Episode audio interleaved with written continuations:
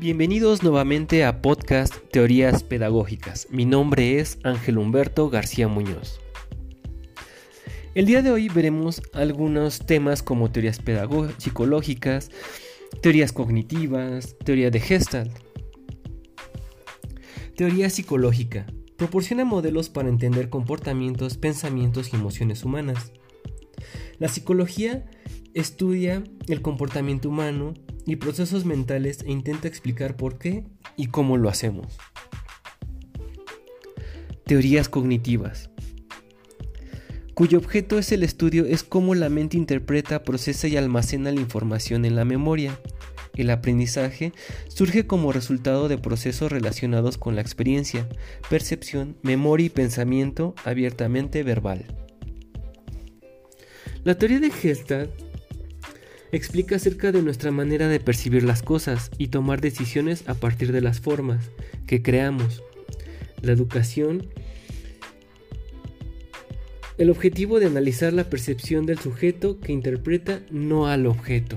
Un ejemplo de ellos son las imágenes gestas que de acuerdo en el punto en el que vemos es la interpretación de él.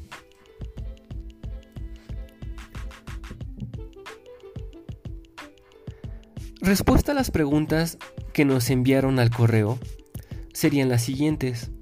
¿Cómo podemos transformar pensamientos negativos en positivos?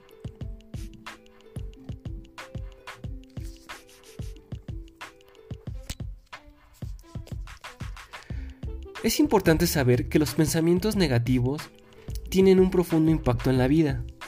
Si te repites a diario que eres infeliz en el trabajo, que tienes poco dinero o que eres infeliz en tu día a día, lo único que estás atrayendo es eso. Para poder vivir una vida plena y feliz, es importante cambiar tu perspectiva de las cosas, reprogramar tu mente y cambiar tus pensamientos. Cambiar tu forma de pensar para empezar a trabajar con tu mente y cambiar tus pensamientos de negativos a positivos, primero hay que estar conscientes de cuáles son los pensamientos que debes cambiar, entender de dónde viene el pensamiento y por qué crees en eso. Un ejemplo de ello, no puedo, nada me sale bien, nunca seré feliz, no me gusta mi vida, soy un fracaso, nadie me quiere, me siento mal, estoy vieja. Si tu respuesta es sí, entonces ya aceptaste los pensamientos negativos y ahora puedes empezar a cambiarlos. Un ejemplo de ellos, acepta e identifica el pensamiento negativo. Evita usar palabras negativas. Enfócate en cambiar tu pensamiento. Lo más importante es confiar en ti mismo y darte cuenta que sí puedes lograr las cosas que te propones. Muchas veces tu peor enemigo eres tú y la única manera de cambiarlo es cambiar tu forma de pensar y de ver las cosas.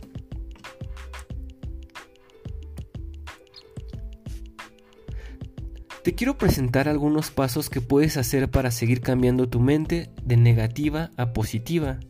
Por ejemplo, repite afirmaciones positivas diariamente. Agradece lo que tienes. Encuentra la felicidad en el presente. Por eso, quiérete y sigue adelante. Otra de las preguntas que llegaron al correo fue cómo podemos implementar la psicología positiva y de la felicidad en nuestras aulas. ¿Qué pasa en nuestro cerebro? ¿Qué tenemos este tipo de pensamientos? ¿Cómo podemos revertir fisiológicamente lo que ocurre en nuestro cerebro? La felicidad es un valor universal del ser humano y el campo de estudio de la psicología positiva nos aporta un conocimiento relevante acerca de su impacto en nuestras vidas, así como de sus correlatos. La escuela es uno de los principales contextos de desarrollo humano y por ello lugar por excelencia para facilitar y promover la felicidad en todos los niños y jóvenes. Ahora bien, implementar la psicología positiva en la escuela requiere representar en nuestro propio concepto de educación, considerar la felicidad dentro de los objetivos del proyecto educativo e introducir modificaciones en la organización escolar y las metodologías docentes. Todo ello conlleva a su vez la inserción de dicho marco de trabajo en la formación inicial y permanente del profesorado, así como la necesidad de profundizar en el conocimiento de la felicidad en la infancia y su papel en el proceso educativo. ¿Qué pasaría en nuestro cerebro? Pues bueno, tenemos que, como profesores, apoyar a los alumnos y decir, lo lograste, si se puede, eres el mejor, para que el niño, además de que se lo crea, él lo debe ser. Y así cambiar esa mentalidad como la pregunta que iniciamos y que me mandaron a mi correo. Y de igual manera podemos implementar la psicología positiva y la felicidad en nuestras aulas. Yo espero que con estas respuestas que a sus preguntas que me enviaron les haya solventado esas dudas que tuvieron. Pues muchas gracias por sus comentarios al correo de Ángel García Muñoz 18 arroba gmail.com. Eh, sigo esperando más preguntas para poder resolver en este su canal. Y pues nos estaremos escuchando en el próximo lunes en el siguiente podcast. Saludos, muy buenas tardes.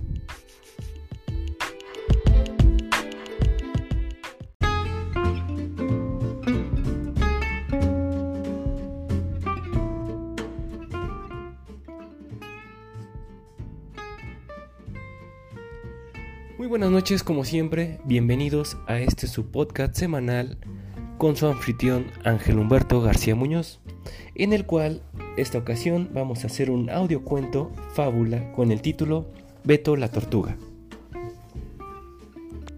Beto la Tortuga nació el 14 de marzo de 1879 en Ulm, Alemania, antiguo imperio alemán. Se crió con una familia de origen judío. De niño, era retraído y no hablaba hasta los tres años, a diferencia de su hermana, por lo cual sus padres pensaron que tenía algún tipo de problema, además de que no le gustaba jugar con los niños de su edad y prefería estar solo. Sin embargo, su tío lo motivó para darle ese amor hacia la ciencia, prestándole libros e invitándolo a su taller, ya que era ingeniero, por lo cual empezó a estudiar por sí solo el cálculo infinitesimal. En 1905 publica su teoría de la relatividad espacial. Así es, esa fórmula que hemos visto, leído, o inclusive hasta lo hemos leído o recibido en películas, en caricaturas, sí, esa de E igual a mc al cuadrado, que es la equivalencia entre la masa y la energía.